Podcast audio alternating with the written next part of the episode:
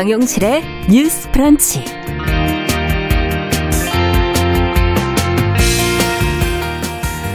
안녕하십니까 정용실입니다. 가습기 살균제 참사에 대한 국내 기업의 책임을 묻는 재판 1심에서 재판부가 관계자들에 대해서 무죄 판결을 내렸었지요. 이에 대한 항소심이 이제 어제 시작이 됐습니다. 검찰과 재판부 또 기업 측의 입장과 시각 또 이번 항소심의 쟁점은 무엇인지 저희가 오늘 좀 자세히 살펴보겠습니다.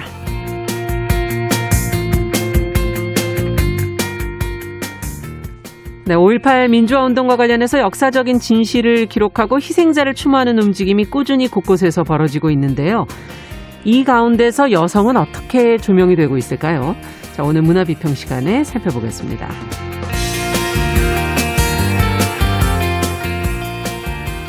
사회적으로 존경을 받던 마이크로소프트의 창업자 빌 게이츠 최근 이혼 소식을 시작으로 불륜, 뭐 성추행 등 안 좋은 뉴스의 주인공이 돼가고 있는데요.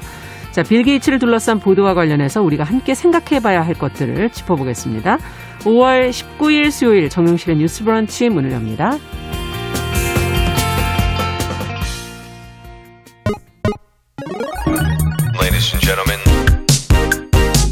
새로운 시각으로 세상을 봅니다. 정용실의 뉴스 브런치 뉴스픽. 네, 정영실의 뉴스 브런치 항상 여러분들과 함께 프로그램 만들어가고 있습니다. 뭐 휴일도 상관없이 항상 자리 지켜주시는 분들이 계셔서 든든하게 프로그램 시작합니다. 오늘도 유튜브로 한 350분 정도 들어오셨네요. 감사합니다. 자, 첫 코너 뉴스픽 시작하겠습니다. 월요일과 수요일을 책임져 주시는 두 분 자리해 주셨어요. 자, 전혜연 우석대 개공 교수님 안녕하세요. 네, 안녕하세요. 전지현 변호사님 안녕하세요. 네, 안녕하세요. 네. 앞서 말씀드린 것처럼 오늘은 가습기 살균제 참사와 관련해서 SK 케미칼 애경 관계자에 대한 항소심 재판이 이제 어제 시작이 됐다는 얘기를 해드렸고 어제 첫 공판 준비기일 어떤 이야기들이 나왔는지 항소심에서의 쟁점은 그럼 또 무엇인지 그럼 앞으로 재판 어떻게 될지 좀 살펴보도록 하겠습니다. 먼저 관련된 내용을 전지현 변호사님께서 좀 정리를 해 주시겠어요? 네, 이제 어제 있었던 공판 준비 기일은 뭐냐면은 정식으로 재판을 하는 건 아니고 준비를 하는 거예요. 네. 그러니까 이제 형사 사건에서 중요한 거는 증거 판단인데 네. 어, 이 사건에서 혐의가 어떠어떠한 것들이고 각각에 대해서 어떤 증거를 가지고 어떻게 증거 조사를 하겠다 음. 이런 입증 계획을 세우는 걸 이제 준비 기일이라고 하고요. 네. 이 사건에서의 쟁점을 물어보셨는데 지금 SK케미컬이랑 애경 등 기업 관계자들이 업무상 과실 치사상으로 기소가 됐거든요. 네. 그러니까 그 가습기 살균제에 있는 CMIT 성분이 소비자들을 사상하게 했다 이건데 네. 앞서 왜 확정이 됐던 유죄 판결이 나왔던 옥시 부분은 음. 가습기 살균제의 성분이 PHMG였어요. 네. 그러니까 성분이 달라가지고 이렇게 각각 다르게 기소가 됐고 아. 여기서 핵심 쟁점은 뭔지 아시겠죠? 이 CMIT 성분과 피해자들이 입은 그런 피해 사상관에 인과관계가 그렇죠. 있느냐 이게 핵심 쟁점이 되는데 네. 일단 1차 공판 준비기일에서 나온 얘기들만 보면은 검찰이 숙제를 가지게 됐어요. 음. 이게 무슨 얘기냐면은 이 사건이 1심에서 이제 무죄 판결이 나왔잖아요. 그렇죠. 그래서 검찰은 원심 재판부가 검찰이 낸 증거를 취사 선택하고 어떤 법리 오인의 잘못이 있다 이렇게 주장을 했다면은 이제 피고인 변호인 측에서는 뭐라 그러냐면은 그 옥시 제품 PHMG하고 CMIT를 대부분 같이 사용했고 음. 이 사건에서 문제가 된 CMIT 성분만 사용했던 사람들은 3명에 불과하거든요. 네. 근데 이렇게 어떤 인과관계의 어떤 규명이 어려운 부분을 해결하기 위해서 검찰이 이미 유죄 판결이 난 옥시하고 전혀 사건이 다른 이 그 이번 SK케미칼이나 사건하고. 애경까지 전부 이렇게 공동 정범으로 엮은 게 법리상의 잘못이 있다고 주장을 한 거예요. 억지 기소라고. 아, 네. 여기에 대해서 이제 준비기일에서 재판부는 뭐라 그랬냐면은 나도 이거 변호인 측 말이 일리가 있어 보인다. 이거 좀 이해가 안 간다. 음. 공동 정범이라는 거는 서로 공동 뭘 어떻게 공동해서 뭘 하겠다 이런 합치가 있어야 되는데 네. 이 사건은 기본적으로 고의범이 아니라 과실범이거든요. 네. 그러면 공통적으로 뭔가 실수를 했다는 게 어떤 건지를 좀 철저하게 규명을 해라 그랬고 음. 그 1심에서 뭐 법정 증인들이 나와가지고 얘기를 했는데 그 사람들 또 나와가지고는 취지 번복하는 거는 의미가 없고 추가 증인 신문을 하고 싶으면은 새로운 사실관계에 기초해서 다르게 그 필요한 음. 이유를 좀 추가적으로 잘 설명을 해라 이렇게 얘기를 한 걸 보면은 예. 추가 증거를 내라 지금 이렇게 보여요 취지가. 예. 그래서 일단 1심 공판, 음, 1차 공판 준비 기일을 정리하면 검찰이 숙제를 안게 됐다. 이렇게 정리할 수가 있겠습니다. 그렇군요. 자, 그렇다면 지금 어 1심에서 사실 그래도 어쨌든 어 무죄 판결이 나왔을 때 어 좀 뜻밖이다. 이렇게 보도가 나오는데 대중들의 반응은 있었거든요. 어 지금 내용을 조금 들어보니까 옥시의 그 관계된 약품과 그 들어가는 성분과 지금 이 애경과 SK 케미칼에 들어간 성분이 좀 차이가 있는 것 예, 같네요. 그래서 별도로 기소가 된 네, 거예요. 그렇군요. 자, 그럼 이, 이 심에서 판결이 어떻게 나리라 예상을 하시는지 일단 전혜영 교수께 먼저 좀 말씀을 들어보죠. 변호사님 말씀해 주셨듯이 굉장히 어려운 과제를 검찰이 안고 있긴 한데 예. 이게 과학적 부분과 연결된 부분이에요. 그래서 그렇죠. 최근에 언론계에서 과학자들을 인터뷰한 걸 봤는데 1심 재판부와 이 판결에 대한 비판 여론이 지금 제기가 된다라는 보도가 있습니다. 네. 그러니까 지금 모 대학의 환경학과 보건환경학과 교수가 얘기를 하는데 네.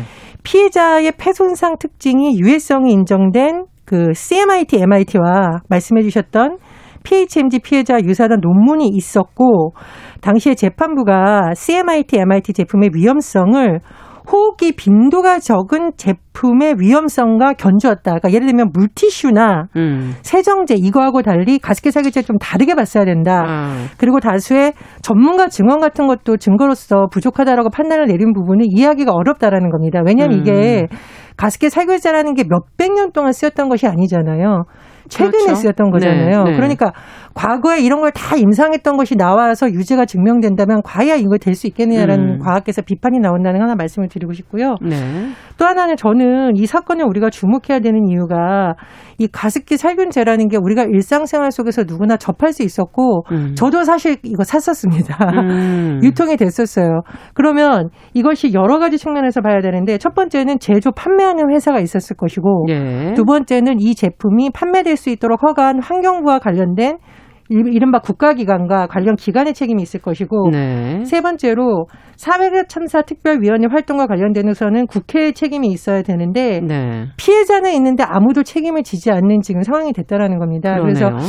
이 부분에 대해서도 계속 피해자들이 주장을 하고 있는데 판결도 물론 굉장히 중요하고요. 또 하나는 저는 사회적 참사 특별조사위 활동에서 가습기 관련한 조사 부분이 많이 빠진 것에 대해서 피해자들이 음. 계속 규탄했던 바가 있습니다. 그래서 다시 법을 되돌릴 수는 없지만 국회에서도 왜 이 사건을 사회적 참사라고 규정했는지를 돌아보고 또 환경부에서도 화학물질에 대한 문- 지금 문제들이 계속 제기되고 있거든요. 예. 그런 부분을 좀 돌아봤으면 하는 바람입니다. 법뿐만 아니라 어쨌든 이렇게 피해자가 발생했을 때 과연 그 어디서 책임을 질 것인가 하는 부분도 고민해 봐야 된다.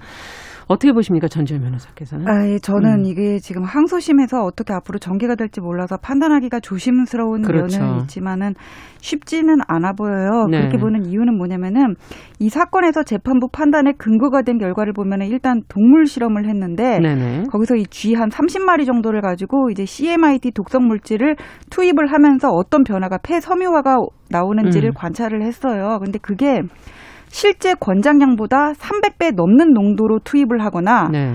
아니면 환경부 독성 실험 결과 평가를 보면은 권장 사용량의 800배 정도를 투여를 했단 말이에요. 네. 그다음에 그 rat 한 30마리 정도를 가지고 투약한 걸 보면은 이미 폐 섬유화 원인 물질을 투약을 한 뒤에 나중에 CMIT를 투입을 했거든요. 네.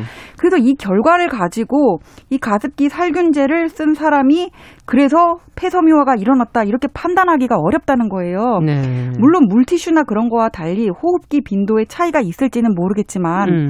형사 재판이라는 거는 엄격한 증거에 대해서 하는 거거든요. 그리고 가습기 살균제가 이게 쓴 지가 몇 년이 안 됐다면은 네. 그만큼 판단할 근거가 부족하다 이런 얘기도 사실 될 수가 있거든요. 예. 그다음에 앞서 말씀드렸던 것처럼 대부분 PHMG랑 CMIT를 옥시 물 제품하고 같이 사용을 했고 음. 이 CMIT만 단독으로 사용한 사람은 3명 정도밖에 안 돼요. 음. 그래서 이게 어떤 피해자가 일단 판단할 수 있는 피해자의 그런 범위도 낮고 천식이라는 부분도 단순히 이게 CMIT 때문인지 어떤 기저질환이 있었는지 다른 가능성은 없는지 판단하기가 어렵다는 거거든요. 그래서 예. 그 1심 재판에서도 법의학자들이 나와가지고는 이 부분에 대해서 증언을 한 걸로 아는데 화- 명확하게 인과관계가 있다 이렇게 얘기한 사람은 없어요. 그러니까 동물에서 이렇지 않다고 사람도 단정할 수 없다 정도 아니면 이렇게 뭐 인과관계가 있다고 볼 수 있다 정도지 이게 그 정확한 실험 결과가 없기 때문에 이분들도 단정지어서 판단하는 데는 좀 한계가 그렇군요. 있었지 않나 싶거든요. 그래서 네. 저는 물론 이런 사회적 첨사 뭐 예방을 해야 되고 피해자들 너무나 안타까워요. 근데 저는 이 문제가 형사 재판이 아니라 좀 민사 재판으로 처음부터 갔으면 어땠을까? 뭐 어떤 차이가 있습니까? 형사 재판과 민사 형사 재판? 같은 경우에는 이게 유죄 아니면 무죄기 때문에 엄격한 증거에 따라서 그냥 판단을 할 수밖에 없거든요. 무죄 추정 원칙이라는 것도 적용이 되고 네. 근데 민사 재판 같은 거는 일단 어떤 과실이 어느 정도의 과실이 이거를 쓰지 않았으면 좋았는데 이 사람들이 결국은 쓴 거잖아요. 또 실험 결과를 충분히 하지 않았고 이런 문제가 있었다면은 여기에 대한 책임을 물어가지고는 전체 손해액의 일부를 배상을 할 수는 있게 하고 있거든요. 그래서 네. 지금 뭐 이런 것들을 감안해서 뭐 사회적 참사의 경우에 징벌적 손해배상을 적용하도록 그렇게 법도 규정이 된 걸로 아는데 그건 여기에 해당이 안 될까요? 징벌적 손해배상. 아예 그거는 이거 어, 일어나고 나서 이제 시행이 제- 된 어, 법이기 때문에 그렇군요. 그런데 그것도 뭐 손해배상액 최대 다섯 배까지 돼 있는데 예. 이게 증거의 구조적인 편제가 어떤 증거가 전부 다 회사들이 가지고 있잖아요. 이런 편제가 시정이 되지 않는 한 다섯 배까지 받기는 어려워서 이 문제 분명히 시정이 돼야 되고 피해자들을 보호해야 되는 거는 그렇죠. 맞습니다. 다만 예. 여기서 유죄가 맞다 이렇게 제가 단정은 못하겠고 이런 문제들의 피해자들의 손해배상을 우리가 좀 손해를 충분히 배상하기 위해서는 재판 과정에서의 어떤 증거 색출 문제라든지 이런 음. 부분부터 좀 더 보완을 해 나가야 되겠다 그런 생각이 듭니다. 네. 예, 저는 이 문제를 보면서 저도 이제 과학자들 인터뷰를 좀 많이 봤어요. 예. 그런데 이게 뭐 재판에서 인용이 될 수 있는지는 모르겠는데 음. 그한 교수가 한 인터뷰를 봤는데요. 독일에서 예전에 입 덧 방지용 수면제 성분 음. 동물 실험에서 문제가 없었다. 그런데 음. 그게 사람에게 적용이 됐더니 만 명의 기형아를 탄생시킨 사례가 있었다라고 합니다. 그래서 네. 어, 변호사님 말씀해 주신 것처럼 형사적 측면에서 유죄 무죄를 일단 떠나서 음. 동물 실험만으로 그럼 이걸 또 소비자들은 안전하다고 봐야 되냐라고 생각을 해 본다면 음. 그리고 만약 어, 지금 대기업에서 이런 걸 판매하고 있는데 동물 실험 결과 문제가 없으니까 우린 책임이 없다 이러면 과연 소비자들은 누구를 믿어야 되는 건지 이런 혼선이 좀 증거 채택의. 방식이라든지 뭐 이런 근원적인 예. 부분부터 좀 거- 점검이 필요하다는 그렇습니다. 말씀이시죠? 그래서 뭐 예. 과학자들이 계속 형사적 뭐 엄격함 이런 거는 재판부가 어쩔 수가 없지만 이런 음. 상황들도 좀 많이 감안해야 된다라고 계속 좀 주장을 하고 있는 것으로 보이고요. 네. 이것은 아마 과학자들이 많이 역학조사라던가 지금 상황을 좀 봐야 된다라는 거고 네. 이 가습기 살균제가 문제됐던 걸 좀 돌아보면 음. 임산부들이 갑자기 사망을 하고 원인을 알 수 없는 폐질환이 나오면서 이게 굉장히 조명이 받았고. 예, 예. 그리고 당시에 영유아들도 이상 질환이 나타났었는데 네. 과학자들이 주장하는 것은 영유아들이 이거 외에 특별히 공통적으로 노출된 환경이나 원인이 마땅히 지금 찾는 게 없다라는 겁니다. 그래서 음. 이 부분을 계속 주장하는 거기 때문에 저는 그 부분을 좀 보고 있는데 다만 검찰이 이거를 증명할 수 있을지는 여전히 좀 어려운 과제가 된 것으로 네. 보입니다. 아니, 독일 만 명 기용하잖아요. 여기서 CMIT 쓴 사람이 CMIT만 단독으로 쓴 사람이 세 분밖에 없었거든요. 그러니까 그래서 숫자도 또 중요한 부분이다. 한계는 좀 있을 것 같아 음. 보여요. 네. 맞습니다. 그리고 저는 사실 이 판결을 저희가 이 사례에서 유죄다 무죄다 판결할 수 없는데 네. 관련 뉴스를 좀 많이 찾아봤습니다. 그랬더니 어, 최근에 환경단체나 시민단체에서 지적한 바가 있는데 음. 가습기 살균제에 있어서 유해성이 의심되는 제품들이 지금 시중에서 판매가 되고 음. 있다라는 지금 보도가 나오고 있어요. 시중에서 지금도 예, 예. 그래서 환경부에서 과거의 부분에 대해서도 물론 문제가 있겠지만 예. 현재 상태에서 이런 교훈을 바탕으로 더 철저하게 좀 점검을 해야 되는 건 아니냐는 비판이 나오고 있거든요. 네. 그래서 이런 부분에 대해서도 우리가 돌아볼 필요가 있고 우리가 사실 쓰는 뭐 샴푸, 비누, 화장품 뭐 어디에 어 떤 게 들어가 있는지 예, 잘 모르죠. 화학 성분을 예. 뭐 쓰는 걸 봤더니 수백 가지, 수천 가지를 지금 쓰고 있다고 하거든요. 네. 그래서 그 동안에 우리가 당장 눈에 보이는 물리적 위험에서만 신경을 썼는데 음. 눈에 잘 보이지 않는 화학 물질에 대해서 국가가 좀 안전 관리를 해야 된다는 비판이 계속 제기되고 있고 예. 우리나라가 외국에 비해서 규제가 너무 허술해서 안전성 검사가 미흡하다는 지적도 나오고 있거든요. 네. 그런 부분도 좀 맞물려서 같이 봐야 된다고 사실 봅니다. 대중들한테는 이게 화학 성분의 과학적인 이야기이기 때문에 좀 더 어렵게 다가 가는 게 아닌가 하는 생각도 들고 이걸 검증하고 하는 건 조금 더 전문 기관들에서 해줘야 되지 않을까 하는 그런 아, 생각이 사실 이건. 재판부보다 정부가 좀 나서야 돼요. 네. 좀 규제라든지 이런 것들을 그렇죠. 어떻게 해결할 것인지. 네. 앞으로 좀 더 기대를 해보도록 하겠습니다. 자, 두 번째 뉴스로 또 가보도록 하죠. 이제 광주시가 오는 7월부터 지금 청소년 생리용품을 보편 지급하기로 했다고 하는데 관련된 내용을 전혜영 교수께서 좀 정리를 해주시겠어요? 예, 이 생리대 문제와 관련해서 우리 사회에 많은 관심을 일으켰던 하나의 촉발된 언론 보도가 있습니다. 혹시 네. 생각나십니까? 2016년에 예. 어, 돈이 없어서 친구가 신발 깔창을 생리대 대신 쓰고 아, 있더라. 맞아요. 신발 깔창에 휴지나 이런 것을 말아서 쓴다. 이른바 깔창 생리대라는 것이 사회적으로 굉장히 관심을 모았습니다. 음. 그래서 2018년부터요, 정부에서 어떤 정책을 취했느냐면, 만 11세에서 만 18세 여성 청소년에게 음. 월 15,000원 정도 바우처를 주는 거죠. 생리대를 바우처. 구입할 수 있는. 네. 그런데 모든 청소년에게 주는 것이 아니라요. 저소득층에게 준다. 아. 자, 근데 이 저소득층에게 준다라는 것은 청소년들에게 너가 이런 이런 저소득층이라는 음. 걸 증명을 하라. 음. 이런 문제가 제기가 된 그렇죠. 거거든요. 그래서 아니 굳이 이런 시기에 다른 것도 아니고 생리대 가지고 아이들에게 그걸 증명하라고까지 해야 되냐? 문제가 됐었죠. 그렇죠.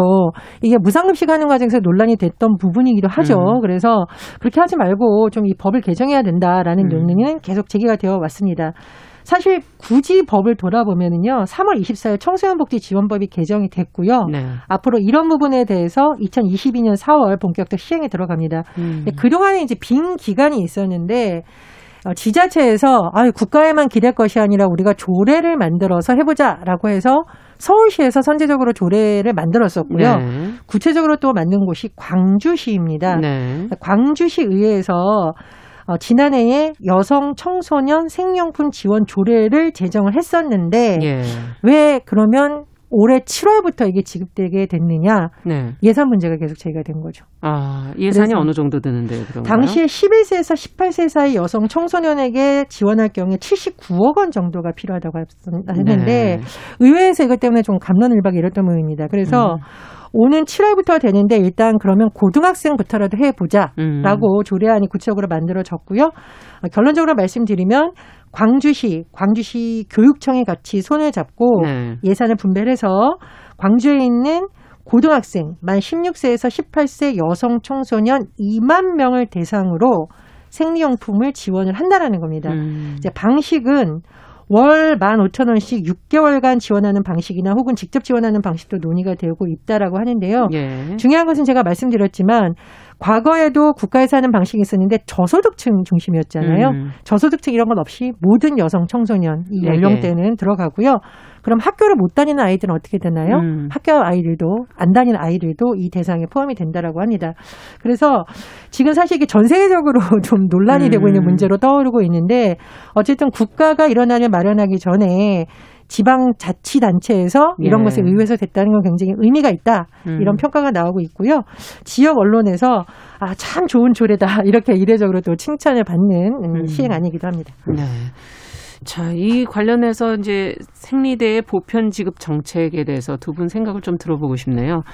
먼저 전지현 변호사께 여쭤볼까요? 아, 근데 저는 음. 이게 무슨 젠더 간의 갈등을 야기하자는 제가 그런 건 아니고 음. 만약 이게 생리가 여성의 문제가 아니라 남성의 문제였으면 음. 처음부터 보편 지급을 안 하고 차별 지급을 했을까? 사실 거기에 음. 대해서도 좀 의문이 들거든요.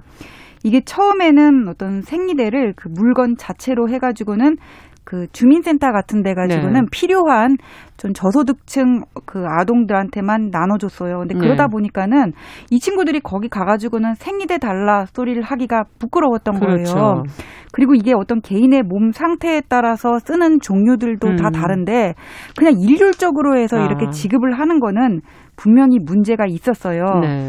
그럼 그런 다음에 그러면은 일부만 이게 생리대 자체 물품 지급이 아니라 그럼 현금이라든지 뭐 화폐로 지역 음. 화폐로 지급을 하는 건 어떠냐 좀 이런 의문도 가질 수가 있는데 네. 저는 어떤 뭐 연금 문제라든지 이런 거하고는 변론으로 해서 복지는 정말 필요한데 줘야 된다는 데는 동의를 해요. 기본적으로는. 음. 하지만 이 월경이라든지 생리대 그다음에 청소년기의 이런 문제는 어른들이 보호해줘야 될 이들의 어떤 감수성인 감수성적인 측면이 크다고 생각을 하거든요. 예. 아까 79억 얘기를 하셨는데 다른데 들어가는 예산하고 한번 비교를 해보자고요. 네. 이거 생리대 해가지고는 전부 다 해서 보편 지급할 때 들어가는 비용과 네. 어떤 청소년기에 느낄 수 있는 일탈감이라든지 감수성 그런 것들을 어른들이 보호해줘야 될 공익이 분명히 더 큰 측면이 있거든요. 음. 그다음에 아이들 중에는 생리대 가격이 되게 비싸요. 이게 그렇죠. 보면은 한 예. 달에 만 오천 원 정도 준다는 건데 음. 그걸로 해가지고는 두 팩 정도밖에 못 사고 유기농이나 이런 거는 못 살 수도 있고 음. 두팩 외에 더 필요한 학생들도 있을 수가 있단 말이에요. 그렇죠. 그런데 부모가 없는 학생도 있고 부모가 맞아요. 자력이 없는 학생도 있고 음. 이런 학생들에 대해서 우리 사회가 어떤 안전망을 구축해 가지고는 보호해줄 시스템이 아직 안돼 음. 있다면 이런 부분이라도 도와줘야 되는 게 맞다는 생각이 들어요. 음. 그 이제는 세, 어, 세상이 바뀌어서 생리휴가 가겠다고 했을 때 네. 눈치를 봐야 되는 직장은 별로 없을 거라고 믿거든요. 음. 근데 왜 남자들도 그렇고 여자들도 그렇고 화장실 갔다 오겠다 소리는 당당하게 하잖아요. 네. 그러니까 이 월경 문제도 삶의 일부로 우리가 화장실에 있는 휴지를 뭐 누구는 주고 누구는 안 주고 선별 지급 안 하는 것처럼 네. 이 월경 문제도 우리의 음. 삶의 일부로 받아들이고 특히 청소년기의 문제는 모든 여성에게 주겠다는 게 아니라 18세 이하거든요. 그렇죠. 이런 문제에 대해서는 보편적으로 지급을 하는 게 맞다. 음. 저는 그렇게 생각이 듭니다. 네. 어떻게 보십니까? 제가 퀴즈 하나. 예. 자, 5월 28일 세계적으로 유명한 날인데 무슨 날일까요? 글쎄요. 월경의 날. 네. 예, 월경의 맞아요. 날입니다. 네. 이 5일 동안 28일 주기로 한다 이런 뜻이고요. 음. 사실 저는 뉴스브런치에서만 이 주제를 다뤄봤습니다. 네. 다른 어떤 시사 프로에서도 이 주제를 못 다뤄봤는데 그렇죠. 사실 이 주제는 모든 여성과 연관이 음. 되어 있는 문제이기 때문에 굉장히 중요한 거고요. 또 하나는 코로나19 시기에 지금 우리나라뿐만 아니라 선진국에서 생리 빈곤이라는 단어가 나오고 있는데 음. 프랑스에선 대통령이 직접 이걸 언급하기도 했다. 왜냐 코로나19 상에서 청소년들이 그나마 학교 같은 데서 이게 비치된 것도 있었는데 네. 학교를 못 가면서 당장 이게 문제가 되고 일본 나라의 경우 설문 조사를 해봤더니 이살 돈이 없어서 학교를 못 가겠다. 예. 공중 화장실이나 이런 데 휴지로 대체한다는 말이 있거든요. 그래서 이게 전 세계적으로 나온 문제인데 어쨌든 저는 지방 의회에서 이런 조례 개정은 굉장히 좋다고 생각을 합니다. 음. 그리고 광주시를 좀 예를 들면 일단 79억 원이 조금 논란이 되니까 올해 예. 같은 경우는 9억 7천만 원 들여서 단계적으로 하겠다는 거거든요. 예. 그러니까 다른 의회에서도 굳이 예산이 문제라면 단계적으로. 단계적으로 시행해 보고 하면 음. 좋겠고 참고로 이와 관련한 설문조사 결과가 예전에 발표된 적이 있는데 네. 너무 좋다라는 음. 반응이 나왔어요. 청소년들이 어른들의 관심으로 너무 좋다. 음. 의회가 이뤄내줘서 너무 좋다라는 건 음. 굉장히 의회에 대한 평가도 높아지는 계기입니다. 그래서 네. 다른 지자체들도 어, 2022년 이 개정된 법이 시행되기 전에 조금 서둘러서 음. 해보면 어떨까 하는 생각입니다. 네. 오늘 뉴스픽은 여기까지 듣겠습니다. 어, 전지현 변호사, 전혜연 교수 두 분 수고하셨습니다. 감사합니다. 감사합니다. 감사합니다. 자, 정용실의 뉴스 브런치 듣고 계신 지금 시각 10시 28분 향해 가고 있고요. 라디오 정보센터 뉴스 듣고 오죠.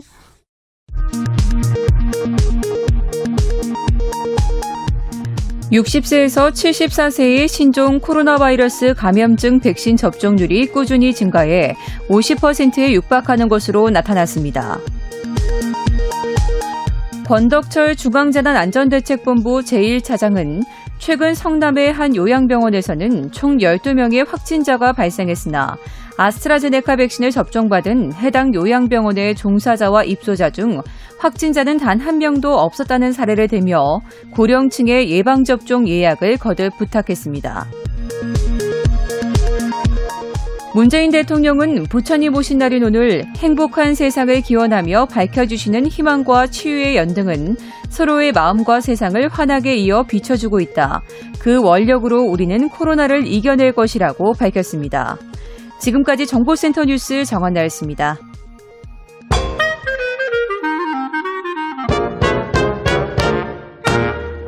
더 나은 내일을 그립니다. 정용실의 뉴스 브런치. 네, 정영실의 뉴스 브런치 듣고 계신 지금 시각 10시 29분이고요. 국제사회 이슈를 좀 넓고 깊게 살펴보는 시간이죠. 국제뉴스. 오늘도 조윤주 외신캐스터 잘해주셨습니다. 어서 오십시오. 네, 안녕하세요. 아니, 세계 최고 부자인 빌 게이츠가 이혼한다는 소식이 얼마 전에 보도되면서 네. 어, 황혼 뭐 이혼인가? 네, 어, 네. 그럼 자선재단 어떻게 되지? 처음에 그쪽으로 저희가 보도에 초점이 맞춰졌었는데 이제 조금 맞아요. 얘기가 달라지고 있는 것 같아요. 네. 부부로서 나머지 인생을 같이 성장할 수 없어서 이혼을 하겠다. 네. 이렇게 지금 밝혔는데 네. 아, 사실은 뭐 말은 이해는 되지만 정확한 이혼 사유는 모르겠어요. 그 말 속에서. 네. 네. 그래서 제가 이제 이 뉴스에 댓글을 하나 봤는데요. 음. 어떤 분이 그렇게 써놓으신 거예요. 부부가 같이 성장할 수 없어서 이혼한다? 네. 그럼 우리나라 부부는 90%가 이혼하겠네? 이렇게 댓글에 달아놓으셨던데. 네. 아, 이제 말씀하시면 처음에는 뭐 두 사람이 항원 이혼하는 거냐, 이제 네. 앞으로 재단은 어떻게 되는 거냐, 이제 거기에 뉴스가 많이 나왔었는데, 요 며칠 사이에 새로운 뉴스들이 많이 나오고 있어요. 빌 예. 게이츠가 좀 사생활에 문제가 있었다, 음. 여자 문제가 있었다, 뭐 음. 이런 얘기가 나오고 있습니다. 그래서 네. 뉴욕 타임즈는 마이크로소프트의 창업자이자 백만장자이자 예. 자선재단을 이끌었던 빌 게이츠가 자신이 쌓아왔던 명성에 지금 의심을 받고 있다라고 아. 말하면서 이혼이 새로운 국면을 맞이하고 있다라고 썼습니다. 음. 음, 2018년에 그 부인인 멀린다 게이츠가 이 부부의 자금을 관리해주는 측근 이 음. 사람이 성폭력을 저질렀고요. 이걸 빌 게이츠가 비밀리에 해결하려고 한것 때문에 아. 멀린다 게이츠가 불만을 가지고 있었다 이렇게 전했습니다. 아. 2017년을 거슬러 올라가는데요. 워싱턴주 커클랜드에 살고 있는 한 여성이 어, 빌과 멜린다 게이츠 부부에게 편지를 보냈다고 합니다. 음. 이 부부의 측근인 마이클 라슨이라는 사람이 자신에게 성폭력을 가했다라고 주장했는데요. 아. 이 마이클 라슨은 수십 년간 빌 게이츠의 자산을 관리해온 직원이고 현재도 그 투자 업체인 캐스케이드 인베스트먼트에서 일을 하고 있습니다. 예, 그렇군요. 음, 이 여성은 이 문제를 스스로 해결하려고 했는데 잘 안 돼서 결국 게이츠 부부에게 편지를 보냈고 음. 만약 상황이 해결되지 않으면 법적으로 대응하겠다라고 밝혔는데요. 근데 빌 게이츠가 이걸 공식적인 채널을 통해 서 해결한 것이 아니라 음. 비밀리에 해결하려고 했던 건왜 직원들의 그랬을까요? 얘기고 참. 음. 그리고 이제 결국은 이 여성이 음, 비공개 합의를 통해서 금전적인 보상을 받고 이 사건은 마무리가 됐습니다. 음. 그런데 멜린다가 이 사태에 대해서 굉장히 불만을 표시하면서 외부에 있는 법률 회사를 이제 고용을 해서 사안을 좀 자세히 검토를 하고 또 직장 내 문화를 좀 살펴봐야 된다라고 주장을 음. 했는데 빌 게이츠가 이걸 받아들이지 않았고요. 그렇군요. 그 라손이라는 사람은 지금도 계속 일을 하고 있다고 아, 뉴욕 지금도. 계속 예, 일을 하고 있어요. 뉴욕타임즈 그러니까 이 전했습니다. 사안을 대하는 두 사람의 태도가 달랐네요. 맞습니다. 완전히 달랐습니다. 예. 네. 근데 빌 게이츠는 본인이 일단 네. 직장에서 여직원들에게 부적절한 행동을 했다. 지금 그게 나오고 있지 않습니까? 네, 맞습니다. 이건 이제 미국의 언론들 좀 굉장히 많이 보도를 하고 있는 음. 내용인데요. 어, 빌 게이츠가 직장에서 부적절한 행동을 해왔다는 증언들이 나오고 있습니다. 음, 이 두 부부가, 그러니까 이 부부가 운영하고 있는 자선재단, 빌 앤 멜린다 게이츠, 뭐 이건 뭐 모두들 다 알고, 알고. 있는데 예. 여기에서 일하고 있는 직원들에게 빌 게이츠가 접근을 했었고, 그리고 아. 부부가 함께 참석한 재단 회의에서도 빌 게이츠가 부인인 멜린다를 무시하기도 했었다. 어. 이런 얘기 나오고 있습니다. 뉴욕타임즈는 소식통을 인용해서 어, 빌 게이츠가 2006년에 어, 마이크로소프트사의 한 여성 직원의 보고를 받은 다음에 개인적으로 이메일을 보내서 저녁을 먹자 이렇게 얘기를 했다는 겁니다. 근데 음. 이때는 빌 게이츠가 이미 멜린다 게이츠와 결혼해서 결혼 네. 그렇죠, 그렇죠. 근데 그런데 이제 참 이것도 참 예. 못났다는 생각이 드는데 만약에 불편하면은 없었던 일로 해달라라고 편지 메일을 다시 보냈고요. 어. 이 여성이 결국 이 빌 게이츠의 이 요구에 응하지 않아서 이제 그냥 네, 뭔가 좀 합니다. 찜찜했던 네. 모양이네요. 네. 그리고 재단에서 일했던 또 다른 여성도 비싼 경험을 했다라는 주장하는 여성이 음. 있는데요. 익명을 요구한 이 여성은 2007년부터 2008년 사이에 빌 게이츠가 재단을 대표해서 뉴욕시로 출장을 갔었는데 같이 직원을 같이 갔었다고 해요. 예. 그래서 한 파티에 참석했는데 자신에게 슥 다가와서는 너랑 만나고 싶다. 나랑 저녁 먹지 않겠냐. 이렇게 속삭였다는 거죠. 네. 이 여성이 굉장히 불편했고 대답은 회피했는데 어. 이 여성도 이 문제가 이제 공론화되는 것이 싫어서 익명으로 그냥 뉴욕타임즈 얘기를 한 겁니다. 그렇군요. 그래서 뉴욕타임즈 보도에 따르면 마이크로소프트사 그리고 이 재단에서 일한 전 현직 직원 음. 여섯 명이 빌 게이츠 때문에 업무 환경이 불편했다 이런 주장을 했다고 하고요. 음. 어, 게이츠가 빌 게이츠가 여성들에게 이렇게 뭐 만나자고 얘기를 하는데 굉장히 서툴렀고 음. 직원들 사이에서도 어, 빌 게이츠 좀 사생활이 좀 이상해라는 얘기가 산에서 또 이미 돌고 네. 있었다. 그리고 일부 직원들에게는 빌 게이츠가 회사에서 어떤 경력을 대가로 음. 여성들에게 접근한 것은 아니었고 상대방이 거절하면 그걸 이제 순순히 받아들였다 이렇게 음. 얘기를 했다 하는데요. 그래서 predator, 그러니까 이제 뭐 이게 포식자라는 의미인데 음. 그 자기의 권력이나 지위를 이용해서 음. 여성들 착취하는 거지 그런 거 예, 말하는데 예. 그런 사람은 빌 게이츠가 아니었던 것 같다라고 직원들이 얘기를 하는데 그러나 네. 문제는 멜린다 게이츠가 재단 활동하면서 주로 여성들의 권리 신장에 대해서 목소리를 높였거든요. 그렇죠. 그러니까 부인이 했던 행동과는 전혀 상반되는 행동을 남편인 했다. 빌 게이츠가 아. 했다라고 뉴욕 타임스가 전했습니다. 안 그래도 그 성범죄자로 유명한 네. 그 백만장자인 제프리 엡스타인 하고 네. 어울렸다 이게 뭐 네. 사진도 나가고 그러지 않았어요? 맞아요. 예. 어, 뉴욕 타임스 역시 보도한 내용이고 뭐 다른 미국 언론도 보도한 건데요. 네. 2011년에 엡스타인과 빌이 처음 만났다고 합니다. 그리고 예. 나서 여러 차례 맨하튼에 있는 저택에서 함께 어울렸고 음. 저녁 늦게까지도 같이 있었다라고 신문이 전했는데요. 어, 빌 게이츠가 2013년에 앱스타인의 소유 전용기를 타고 플로리다까지 갔었다고 합니다. 그런데 음. 이 비행기가 굉장히 소위 말해서 나쁜 비행기입니다. 왜냐하면은 네. 미성년자들을 실어 나르면서 성착취, 성매매를 했었던 그런 아. 비행기였기 때문에 Lolita Express라는 별칭까지 가지고 있었는데 음. 그런 왔다 갔다 했었던 겁니다. 네. 그런데 이런 사실이 알려지자 빌 게이츠의 대변인은 게이츠와 앱스타인이 만난 건 맞다. 예. 그런데 뭐 자선 사업을 관련해서 여러 가지 문제를 논의하기 위해서 만난 것이고 어, 빌 게이츠도 앱스타인과 만난 것을 후회한다. 그리고 그를 만났던 것은 판단 실수라고 인정을 했다라고 밝혔습니다. 그게 앱스타인이 문제가 됐을 때한 네. 일이군요. 그렇습니다. 네. 그리고 이제 앱스타인은 2019년 7월 달에 미성년자 성매매 등으로 체포가 됐었고요. 과거에도 그런 전력이 있었습니다. 예. 그때는 이제 유죄 협상 과정에서 풀려난 건데 이때는 이제 체포가 됐었고 그 다음 달 8월 달에 감옥에서 숨진 채 발견됐습니다. 아. 이제 뭐 자살했다는 얘기가 나오는데 네. 그것도 약간 미심쩍긴 한데 어쨌든 결론은 자살로 끝났습니다. 네. 근데 부인인 멜린다가 남편이 앱스타인과 이렇게 만나는 걸 굉장히 못마땅했다고 음. 얘기가 나왔었고요. 그렇죠. 그리고 2019년에 이게 언론을 통해서 남편인 빌과 앱스타인이 어울렸던 사실이 공개되면서 네. 멜린다가 굉장히 크게 화를 냈었고 그 이후에 이혼 변호사들과 상담을 한 것 같다고 음. 월스트리트전에 전했습니다. 네. 네. 본격적으로 이제 그때부터 갈라서기 네. 시작한 거군요. 맞습니다. 네. 그러면 지금 빌 게이츠가 2019년 이후에 저희가 기억할 땐 자선재단 일에 이제는 좀 더 집중하겠다. 이렇게 하면서 이제 마이크로소프트사 이사회에서도 물러난다. 네. 이렇게 입장도 밝혔었던 거 네. 기억나고. 근데 이번에 보도 나온 걸 보니까 그 이사회에서 물러난 이유가 사실은 여성 네. 문제였기 네, 때문이었다. 맞습니다. 좀 많이 거슬러 올라가긴 하는데요.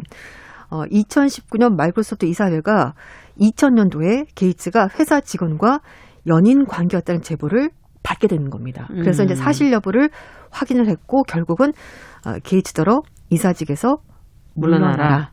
이렇게 음. 얘기를 했는데 이제 어쨌든 보도는 어, 재단 일에 집중하기 위해서 이사직에서 물러나는 거다. 음. 이렇게 보도가 나왔습니다. 네. 아, 그런데 이 게이츠의 대변인은 20년 전에 혼외 관계가 있었던 것은 사실이다. 음. 이렇게 인정을 했고요. 그렇지만 원만하게 잘 마무리가 됐고 음. 그리고 빌 게이츠가 이사직을 그만둔 것은 자선 사업에 더 집중하기 위한 것이지 이사회 결정과는 무관하다 이렇게 음. 아. 선을 그었습니다. 네. 뉴욕 타임스는 빌 게이츠가 어, 멀린다와 결혼 생활을 끝내기로 한 결정이 20년 전에 불륜 사건에 영향을 미쳤는지는 불분명하다. 그러네요. 이렇게 전했습니다. 지금 말씀을 들어보니까. 네. 네. 빌 게이츠의 어쨌든 사생활에 문제가 있었던 것이고 워낙 네. 거물이고 재단을 아주 훌륭한 일을 해왔기 네, 때문에 그 그렇죠. 재단의 일에 초- 초점을 맞추다 보니까 음. 상대적으로 부인인 멀린다는 사실 주목을 좀 못 받았던 게 아니라 네. 사실은 멀린다가 다 굉장히- 한 일이 아닐까 하는 네. 생각도 지금 와서는 하게 되는데요. 음, 이제 예. 그 그동안의 보도를 보면은요. 예. 빌 게이츠는 정말 정말 이제 뭐 소프트웨어의 강자이고 그리고 정말 돈을 잘 버는 음. 그런 기업가인데 어떻게 보면 좀 돈만 하는 사람이다. 돈만 하는 공급벌레다. 예전엔 그런 이런 이미지가 있었죠. 강했는데 예. 멀린다와 결혼하고 나서는 돈을 쓸 줄 아는 사람이 된 겁니다. 그렇죠. 자선재단을 만들자고 강력히 주장한 것도 부인인 멀린다고요. 그리고 듀크 대학교에서 경제학과 컴퓨터공학 전공했고 네. 대학원에서 경영학 전공한 그런 정말 재원인데요. 네. 어, 2019년 여성 인권 사업에 10억 달러를 지원하면서 멀린다가 타임즈에 기고했던 칼럼이 있었습니다. 음. 그때 멀린다가 뭐라고 말했냐면 대부분의 여성들이 정규직으로 풀타임으로 일을 하는데 그럼에도 불구하고 집에서는 가사 부담을 또 져야 된다. 음. 그리고 회사에서는 성희롱, 성차별과 마주하고 있고 여성들에게 어떻게 보면 음, harmful, 그러니까 해로운 해가 되는 음. 그런 성 역할에 대한 편견, 고정관념에 둘러싸여서 아직까지도 여성들이 맞아요. 살고 있다 음. 이렇게 음. 정확하게 얘기를 한 겁니다. 그런데 빌렌 멜린다 게이츠에서 일했던 직원들은 음. 빌 게이츠가 워낙 재단에서 목소리가 컸다고 해요. 아, 자기 주장이 강한 강한 겁니다. 사람이군요. 자기가 하는 네. 거는 관철을 시켜야 되는 거 보니까 멜린다 의견이 무시되는 일이 있었고 그게 좀 음. 불편했었다라고 증언했다고 합니다. 네. 아, 하지만 또 빌 게이츠 대변인은 부부의 이혼 사유에 대해서 여러 가지 많은 허위 사실들을 보도해서 실망스럽다. 그러면서 어, 빌 게이츠가 뭐 멀린다를 무시했다는 것은 거짓말이다. 이렇게 음. 또 해명을 했다고 합니다. 네.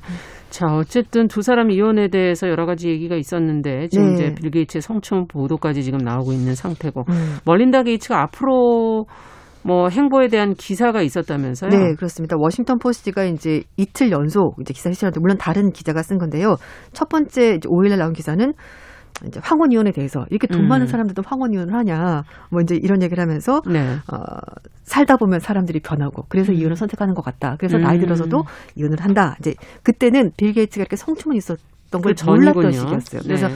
거기에 초점을 맞서 얘기를 했고 그래서 뭐 엘고 부통령도 40년 살고 이혼을 했다. 음. 그 사람도 굉장히 인고 보고 소문이 났었는데 그렇죠. 음. 그러다 보니까 이제 살다 보면은 음, 변한다. 그리고 음. 한 변호사가 한 얘기를 소개했어요.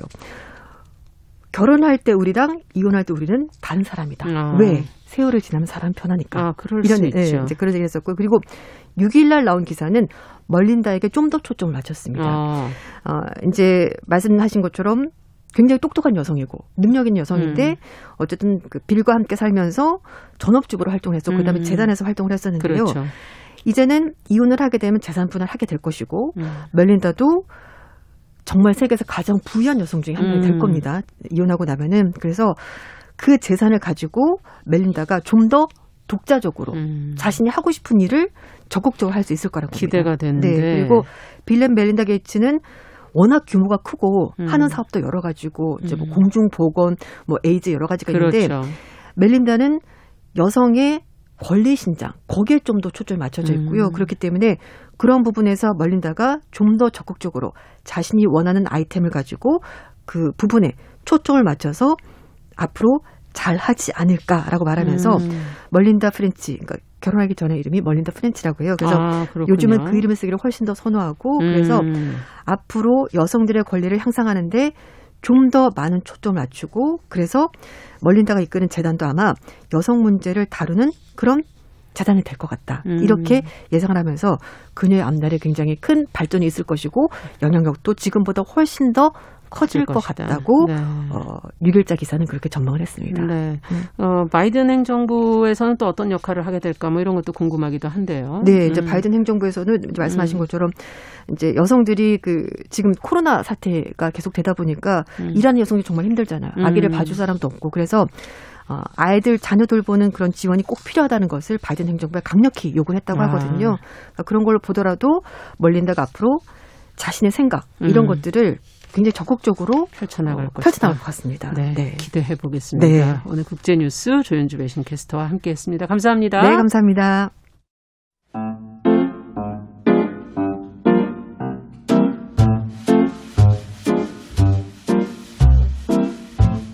정용실의 뉴스 브런치는 여러분과 함께합니다. 샵 9730은 짧은 문자 50원, 긴 문자 100원으로 모바일 콩과 유튜브는 무료로 참여하실 수 있습니다.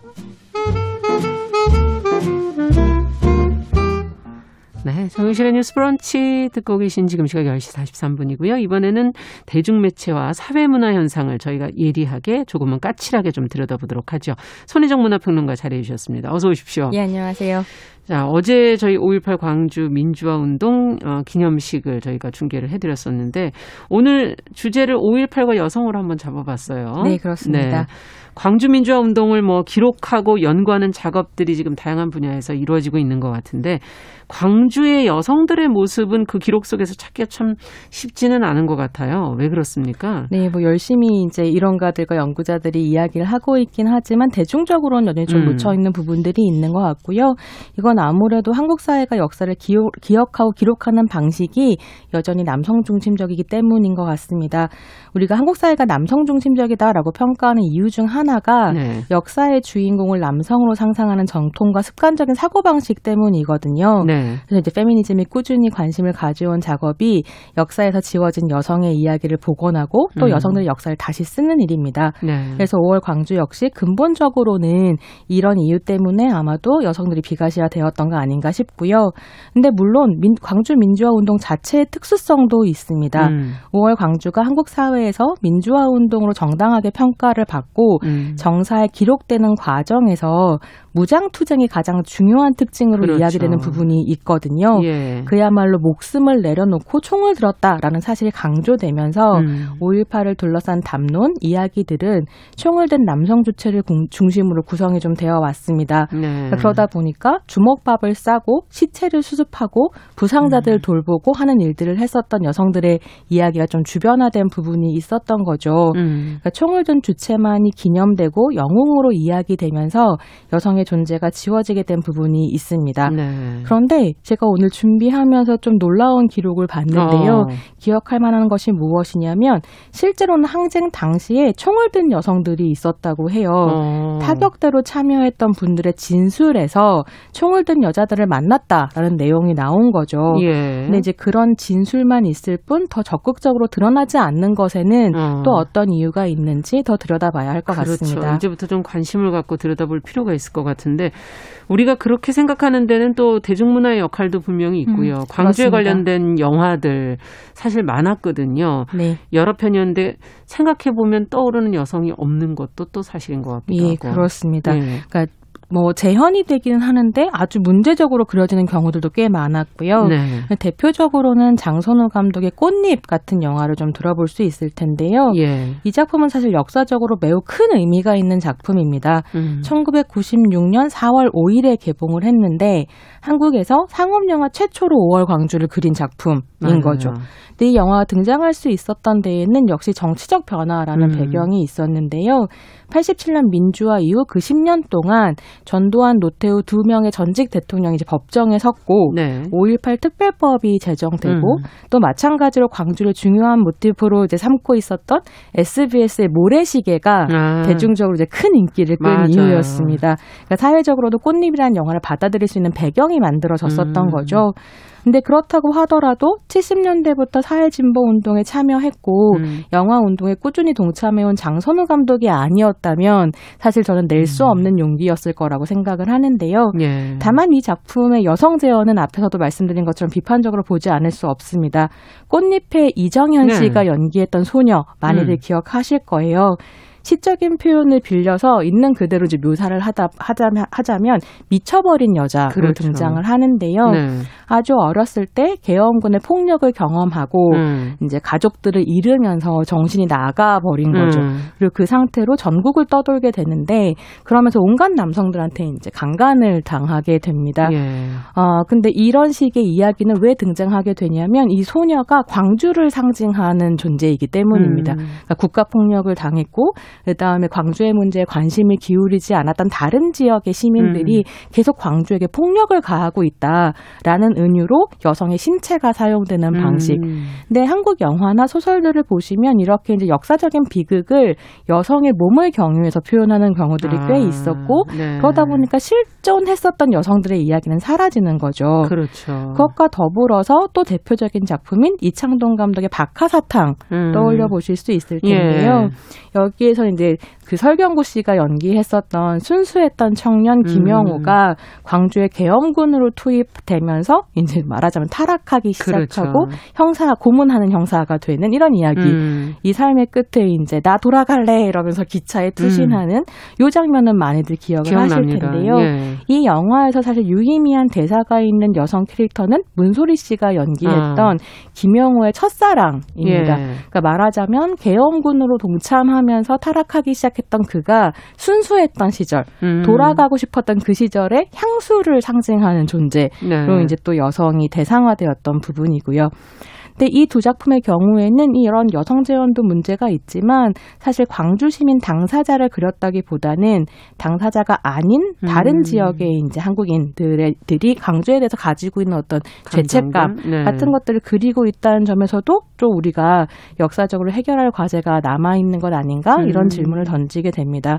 그래서 의문사와 국가폭력 문제를 오랫동안 연구했던 문화연구자 전원, 정원옥 씨가 꽃잎에 대해서 그런 이야기를 했는데요. 꽃잎에서 이정현 씨가 연기했던 소녀가 미친 여자로 나올 수밖에 음. 없었던 건 광주에 대해서 우리가 말할 수 없다라는 걸 이제 은유하기 음. 위해서 그렇게 그리는 건데 이건 또 어떤 문제를 가지고 있냐면 실제로 80년 광주 이후에 끊임없이 목숨을 걸고 이야기를 해온 사람들이 있었다는 거예요. 예. 근데 이 목소리가 없었다라고 얘기하는 건 누구의 음. 관점인가를 음. 질문해야 된다는 이야기를 좀 하기도 했습니다. 음. 자, 광주 민주화 운동의 어떤 지금은 상징처럼 이제 여성들을 그냥 대상화되고 말았다라는 음. 얘기를 해주셨는데 적극적으로 참여했던 여성들의 이야기도 좀 궁금해요. 네. 예. 또잘 찾아보시면 이 여성들의 있나요? 이야기도 책으로 나와 있고 뭐 책으로. 논문들로 나와 있기도 합니다. 네. 오늘 소개해드리고 싶은 책은 광주 콤마 여성이라는 음. 책인데요. 5월 광주를 실제로 살았고 개헌군과 싸웠던 그리고 그 이후에도 한국의 민주화 운동에 적극적으로 참여하기도 했던 여성들의 음. 이야기를 구술을 통해서 소개를 하고 있습니다. 그래서 이제 광주를 다룬 영화 중에 중요한 작품 한 편을 언급 안 했다고 생각하시는 청취자들도 예. 계실 텐데요. 광주 시민의 이야기를 담았었던 화려한 휴가 어. 많이들 기억하시죠? 그렇죠. 근데 이 영화의 끝을 보시면 이호원 씨가 연기한 박신혜라는 캐릭터가 예. 애인이 이제 그 개헌군한테 막 총을 박 총격을 당하고 네. 사망하고 난 다음에 어 트럭 같은 데 올라가서 우리를 잊지 마세요라고 가두 음. 방송을 하는 장면이 나오거든요. 실제로 이 가두 방송을 했었 던 여성의 아. 이야기부터 시작을 예. 해서 뭐 시신을 수습했었던 분들, 그다음에 뭐 환자를 돌봐왔던 간호사들, 음. 시신 수습을 위해서 필요했던 마스크와 장갑을 만들었던 분, 아. 네, 주먹밥을 만들어서 시민군들에게 이제 식사를 제공했었던 네. 분들 등 많은 여성들의 목소리가 이 책에 이제 담겨져 있습니다. 네. 그래서 어떻게 보면 이때까지 총을 들고 싸웠었던 남성들의 행위만이 저항이라고 이야기했었던 것에 대해서 음. 저항의 의미를 재의미화하고 있는 그러네요. 그런 부분들이 있고요. 네. 이 책을 읽어보신 말미에 이제 좌담 내용이 소개가 되고 있거든요. 여기에 나왔던 분들이 어, 아니요, 이제 다른 5.18 연구자나 이 책을 음. 기획한 사람, 그 다음에 뭐 소설가, 이런 분들이 아. 자담을 하시는데요.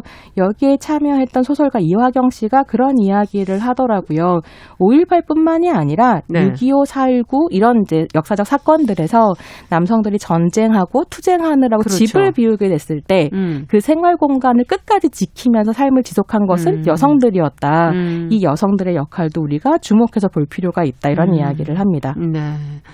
자, 뭐 여성뿐만 아니라 사실은 저항군에 합류해서 활동했던 알려지지 않은 이름 없는 사람들이 얼마나 많을까 그런 음. 생각도 들고 그렇습니다. 그 이야기들이 어떻게 이제 계속 발굴되고 알려지느냐 이게 참 중요할 것 같은데 네. 그와 관련해서 좀 소개해주고 싶은 작품이 있으시다면서요? 네, 정말로 소개해드리고 싶은 작품은 음. 강상우 감독의 다큐멘터리 김군입니다. 어. 대단한 작품이라고 저는 생각을 예. 하고요. 이 작품은 구구 온라인 사이트인 일베와 보수 농객 지만원 씨가 5월 광주에 이제 북한군이 개업, 개입되어 있다라는 예. 북한군 개입설을 주장하면서 증거로 내세웠었던 일명 광수찾기 놀이 음. 를 소개하면서 시작이 됩니다. 광수찾기 놀이란 뭐냐면 5.18을 기록한 당시 사진들 안에서 네. 북한군을 찾아내는 거예요. 아. 그래서 북한 정부 인사 사진과 예. 시민, 광주 시민들 사진을 비교하면서 광대뼈 모양이 비슷한 애 어떤 애 이러면서 얘가 제1광수고 제가 제2광수 고 이런 걸 찾기 시작하는 거죠. 네. 이때 광수는 북한군을 이르는 별명입니다. 음. 이 놀이는 2015년에 일베에 한 장의 사진이 올라오면서 시작이 되는데요. 음. 페퍼포크 차 위에서 기관총을 잡고 있는 한 청년의 음. 모습이었습니다. 청취자들께서도 보시면 바로 알아보실 만큼 유명한 사진이고 네. 그를 이제 지만원 씨가 제일 광수라고 부르는 거죠. 어. 그러면서 이제 막, 이, 막, 막 44광수, 막, 막, 셀 수 없이 광수가 많아지고요. 예. 이렇게 가짜 뉴스가 퍼지기 시작하니까 광주 민주화 운동 관련 단체들에서는 이 광수들이 진짜 시민이었다는 걸 증명하기 위해 노력하기 시작합니다. 어. 그래서 다큐를 보시면 뭐 44 광수로 지목된 시민들을 비롯하여 다양한 시민들이 나와서 본인들의 이야기를 음. 하기 시작하고요. 어, 그래서 이제 이 이야기를 쭉 따라가다 보면 이 제1광수로 지목되었던 음. 분은 김군이라고 불렸었던 광주의 넉마주의였습니다. 아, 그러니까 사실은 김군이군요. 네. 뭐 가족도 없고 예. 한편으로는 결국 김군은 계엄군에 의해서 사살당한 것으로 밝혀지거든요. 아. 본인도 사망했기 때문에 사실 제1광수를 찾아낼 수 없었던 거죠. 어떻게 보면 그렇게 국가폭력의 피해자였기 때문에 역사에서 지워진 사람을 음. 북한군이라고 지목 하는 이런 것에 이제 정치권이 올라타기도 했었다는 것이 음. 지금은 격세지감처럼 느껴집니다. 네. 정말 혼란스러웠던 시대였고 당시 상황 속에서 또 얼마나 많은 사람들이 희생이 됐을까. 어, 하여튼 이런 약자들 또 어, 여성들이 입은 피해도 좀 제대로 규명이 됐으면 좋겠네요. 네, 지난 2018년에는 음. 38년 만에 사실은 이제 미투가 나오기도 했는데요. 네. 그러니까 이 시기에 계엄군과 그다음에 이제 막 어, 민주화 운동 끝난 다음에 조사를 펼치잖아요. 네. 광주도 폭도에 참여했지 막 이러면서 음. 조사를 펼칠 때 벌어졌었던 성폭력 사건들이 이제 고발되기 아. 시작했는데요. 그렇군요. 어, 하- 용기를 내주신 한 시민께서는 서지영 검사의 미투를 보고 음. 나도 용기 를 냈다라고 이야기하고 목소리를 내셨습니다. 음. 근데 온갖 고문과 폭행을 당하고 심지어 성폭행까지 당하셨는데 음. 끌려가 조사를 받으실 때 어, 국가로부터 2천만 원 위로금 받으셨다는 네. 거예요. 이게 말이 되는가라는 음. 생각이 들고 정말로 책임 있는 사람이 제대로 사과하고 음. 역사를 재평가해야 된다는 생각을 여전히 하게 됩니다. 네. 한 사람의 인생이 거의 무너진 건데요. 그렇습니다. 자, 오늘 5.18 광주민주화운동과 여성에 관한 내용 저희가 같이 이야기 나눠봤습니다. 손희정 문화평론가와 함께했습니다. 감사합니다. 감사합니다. 정용실의 뉴스 브런치 5월 19일 수요일 순서도 여기서 같이 인사드리겠습니다. 저는 내일 오전 10시 5분에 찾아뵙겠습니다. 감사합니다.